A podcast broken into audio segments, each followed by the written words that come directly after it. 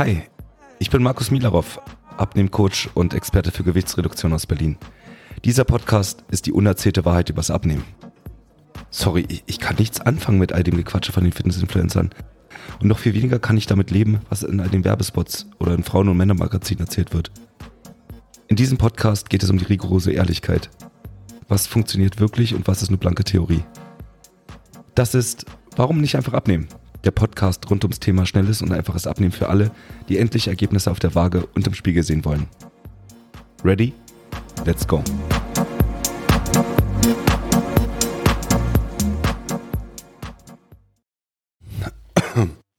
Oh, wie lange habe ich keine Podcast-Folge gemacht? Mal gucken, ob ich das überhaupt noch kann. Herzlich willkommen zu einer neuen Folge dieses Podcasts und heute habe ich das spannende Thema die Zuckerfalle im Supermarkt, wie man Etiketten richtig liest. Und wahrscheinlich ist es uns allen klar, dass wir im Alltag viel zu viel Zucker zu uns nehmen. Und dass das natürlich Auswirkungen sowohl auf unsere Gesundheit als natürlich auch auf unseren Körper hat. Doch heute soll es gar nicht so sehr um die ganz offensichtlichen Zucker gehen, sondern ich möchte dich heute sensibilisieren, wo denn überall Zucker drinsteckt. Vielleicht da, wo du es gar nicht vermutest. Sodass du also schon beim nächsten Einkaufen gezielter darauf achten kannst, was du da so in deinen Einkaufswagen packst. Aber bevor ich so richtig anfange, lass mich dir mal ein kleines Update über mich geben. Denn vielleicht hast du dich gewundert, warum in den letzten Wochen keine Podcast-Folge erschienen ist. Zumindest hatte ich unzählige Anfragen, was denn los sei bei mir, warum denn keine neue Podcast-Folge erscheint. Und dazu kann ich dir nur sagen, ich bin auch nur ein Mensch. Und tatsächlich war ich am Ende des Jahres ziemlich ausgebrannt. Das letzte Quartal war wirklich anstrengend für mich. Ich hatte noch nie so viele Kennenlernen- und Beratungsgespräche wie in diesem Jahr, was sich ja zunächst erstmal ganz positiv anhört.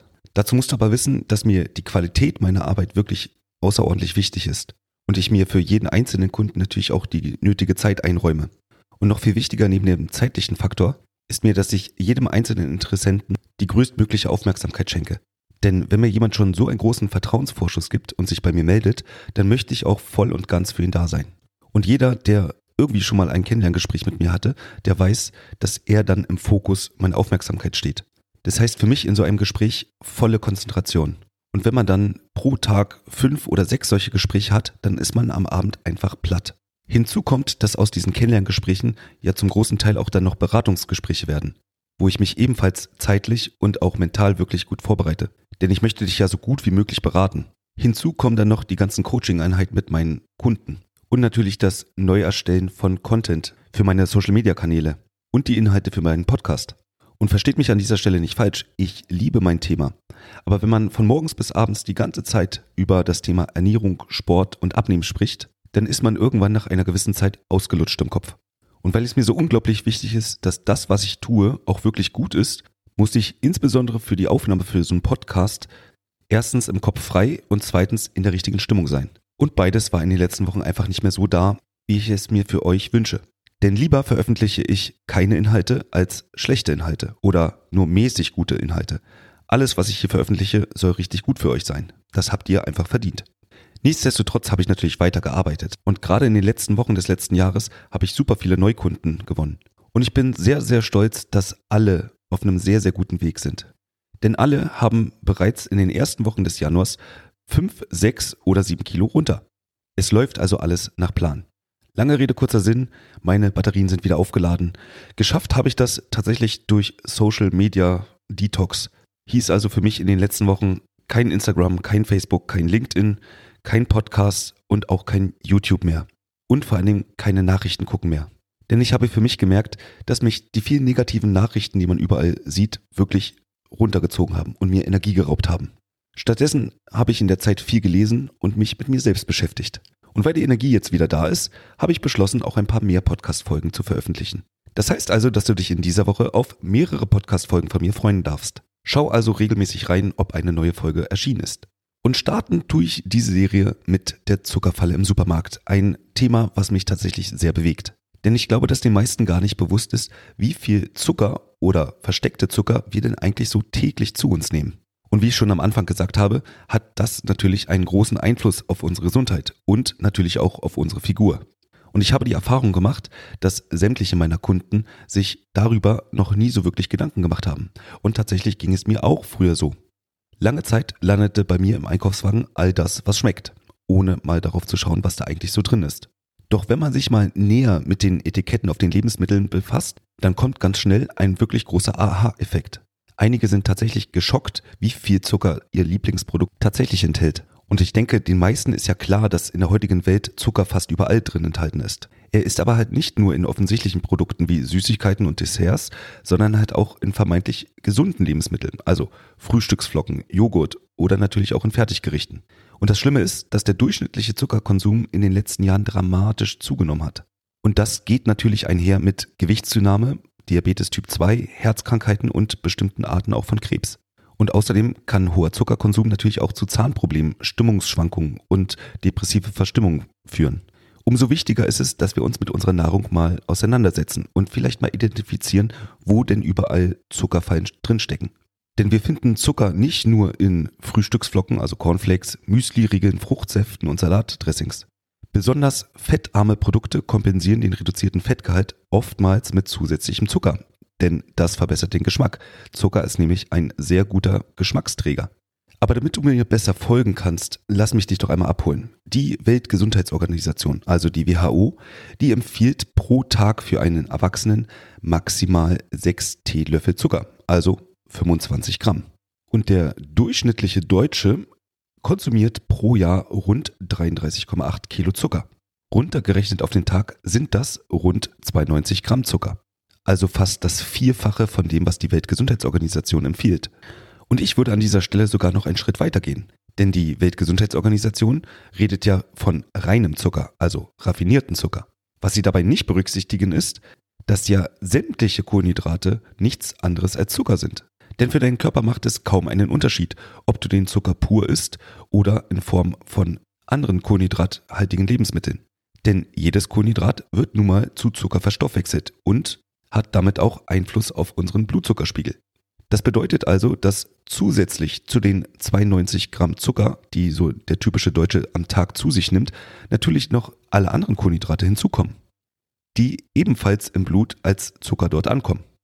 Und ich kann dir sagen, ich mache mir das hier an dieser Stelle recht einfach. Lass uns doch einfach mal ein Lebensmittel zum Vergleich ranziehen, wo wir uns alle einig sind, dass dort zu viel Zucker drin ist. Wie wäre es denn mit Cola? Denn ich bin mir ziemlich sicher, dass wir uns alle einig sind, dass Cola definitiv zu viel Zucker hat und man nicht zu viel davon konsumieren sollte. Und wenn ich jetzt also weiß, dass Cola rund 10 Gramm Zucker auf 100 Gramm hat, dann kann ich andere Lebensmittel damit vergleichen. Und ich war gerade eben bei uns in der Küche, um mal zu schauen, wie hoch denn eigentlich der Zuckeranteil von unseren Cornflakes ist. Ich selber esse zwar keinen Cornflakes, aber unsere Kinder haben hin und wieder mal Lust darauf. Und am liebsten mögen sie Schokopops. Und du kannst dir gerne mal den Spaß machen und einfach mal bei dir zu Hause nachschauen, wenn du Cornflakes hast, wie viel Zucker denn da eigentlich drin ist. Und das Schöne ist ja, dass jedes Produkt so eine Nährwerttabelle hat, wo man einfach nachschauen kann. Und was soll ich dir sagen? Unsere Schokopops haben 25 Gramm Zucker auf 100 Gramm. Also mehr als doppelt so viel wie Cola. Und auch hier lohnt es sich mal genauer hinzuschauen. Denn nicht nur, dass in diesen Cornflakes 25 Gramm Zucker drin sind, der Gesamtkohlenhydratanteil bei diesen Schokopops liegt bei 75 Gramm. Und noch einmal, alle Kohlenhydrate werden im Körper zu Zucker verstoffwechselt. Das bedeutet also, wenn ich morgens eine Schüssel Cornflakes esse, dann habe ich bereits 75 Gramm Zucker irgendwie aufgenommen. Genauso viel wie wenn ich 0,7 Liter Cola trinken würde. Und selbst wenn ich mir tatsächlich nur den raffinierten Zucker anschaue, der dort drin ist, also 25 Gramm, bin ich bereits bei einer Schüssel Cornflakes am Morgen bei meinem Limit, was die WHO so empfiehlt. Und jetzt könntest du ja wahrscheinlich bei dir denken, naja gut, Cornflakes esse ich ja nicht. Ich esse ja morgens immer Müsli. Und dieses Müsli stelle ich mir sogar selbst her, nämlich aus Haferflocken. Und auch hier lohnt sich mal der Blick aufs Etikett. Und ja, Haferflocken haben in der Regel keinen zugesetzten Zucker. Aber dann schau doch mal nach dem Kohlenhydratanteil. Der liegt nämlich bei Haferflocken bei 60 Gramm. Das bedeutet also, dass in deinem Blut 60 Gramm Zucker ankommen. Und da sind noch keine Nüsse oder Früchte mit reingerechnet. Das sind nur die Kohlenhydrate aus den Haferflocken. So, ich war gerade eben nochmal in der Küche und habe mal bei uns in den Kühlschrank geschaut, denn wir haben Apfelmus zu Hause.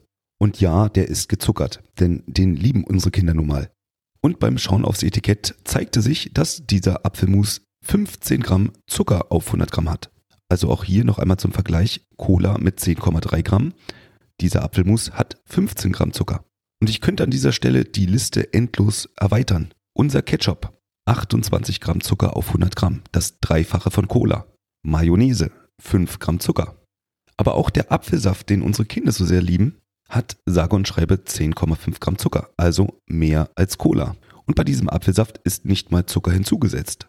Aber ich kann an dieser Stelle nur einmal wiederholen, deinem Körper ist es egal, ob der Zucker hinzugesetzt ist oder ob der da von Natur aus drin ist. Zucker bleibt Zucker und erhöht den Blutzuckerspiegel und kommt auch mit in die Rechnung hinein, wie viel Zucker du denn am Tag so zu dir nehmen solltest. Als Erwachsener maximal 25 Gramm. Aber das Verheerendste kommt ja jetzt noch. Der Zuckerkonsum geht in Deutschland Jahr für Jahr sogar runter.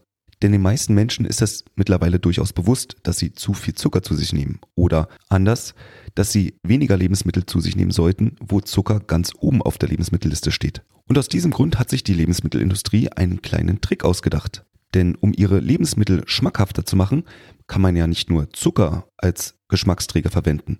Und so sind in vielen Produkten Zuckerersatzstoffe oder Zucker mit anderen Namen enthalten. Die sind oftmals wesentlich günstiger und noch viel, viel süßer als eigentlicher Zucker. Und das Spannende aus Sicht der Lebensmittelindustrie ist, dass man das dann nicht mal mehr als Zucker etikettieren muss. Das bedeutet also, dass selbst wenn in der Lebensmitteltabelle wenig Zucker drin steht, das nicht heißen muss, dass dort wenig Zucker drin ist. Denn gerade in Fertiglebensmitteln wird ein wenig getrickst, indem man Fructose, Glucose, Saccharose, Maltose, Dextrose, irgendwelche Sirupe Honig, Agavennektar oder sonstige Dinge mit reinmacht.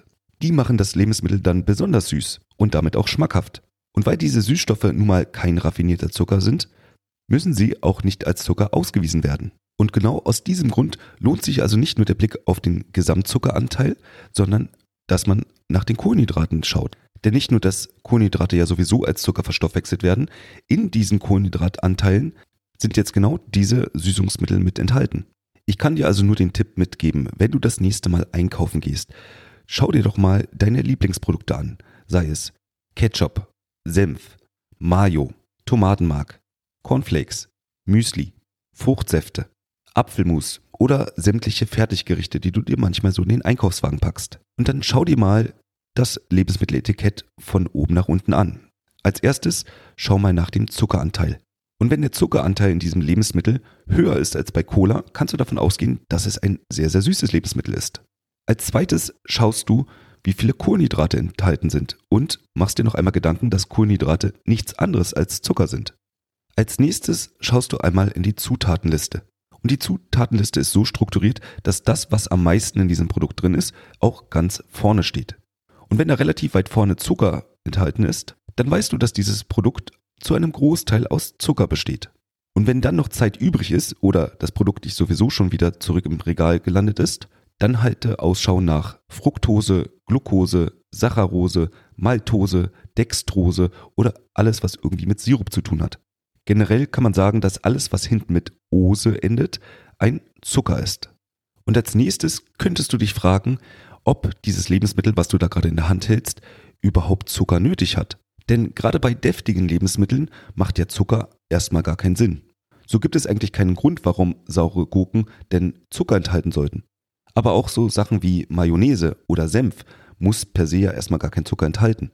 Wenn er dann trotzdem drin ist, dann weißt du, dass es dafür da ist, damit du mehr davon konsumierst. Denn Zucker ist nicht nur Geschmacksträger, sondern sorgt auch dafür, dass du mehr davon willst. Generell kann ich euch ja mal sagen, wie ich das Ganze in meinem Alltag handhabe. Ich meide generell Produkte, die genauso viel Zucker haben wie Cola. Also 10 Gramm oder mehr Zucker pro 100 Gramm. Meine persönliche Grenze sind da ungefähr 5 Gramm Zucker pro 100 Gramm, was ja immer noch die Hälfte von Cola ist. Und generell achte ich bei meinen Lebensmitteln darauf, dass sie maximal 20 Gramm Kohlenhydrate auf 100 Gramm haben. Damit sind also sämtliche Bohnensorten mit enthalten. Und auch die meisten Gemüsesorten sind da mit drin. Und diese 20 Gramm Marke die halte ich auch bei Nüssen ein. Denn es gibt durchaus Nusssorten wie zum Beispiel Erdnüsse oder Mandeln, die sehr, sehr wenig Kohlenhydrate haben. Im Gegensatz zum Beispiel zu Cashewnüssen. So haben Mandeln zum Beispiel nur 5 Gramm Kohlenhydrate auf 100 Gramm, währenddessen Cashewnüsse über 20 Gramm Kohlenhydrate haben. Aber letztendlich kann und sollte das natürlich jeder für sich selbst entscheiden. Ich kann an dieser Stelle nur immer wieder betonen, dass es sich lohnt, mal eine gewisse Zeit lang auf gewisse Zucker zu verzichten. Und das gar nicht mal so sehr aus Figurgründen, sondern tatsächlich aus gesundheitlichen Gründen. Und du wirst relativ schnell merken, wenn du mal eine Zeit lang dich so ernährst, dann wirst du relativ schnell feststellen, dass du erstens gar nicht so viel Zucker brauchst und zweitens, dass du deinen Geschmackssinn in den letzten Jahren ganz schön verunsichert oder verwirrt hast. Und dass der ganze zugesetzte Zucker an deinen Lebensmitteln dafür gesorgt hat, dass dein Geschmackssinn vollkommen falsch justiert ist. Und du natürliche Lebensmittel, die von Natur aus Zucker enthalten, wie Früchte, als gar nicht so süß wahrnimmst. Weil du deinen Geschmackssinn natürlich darauf trainiert hast, immer mehr Süße zu haben.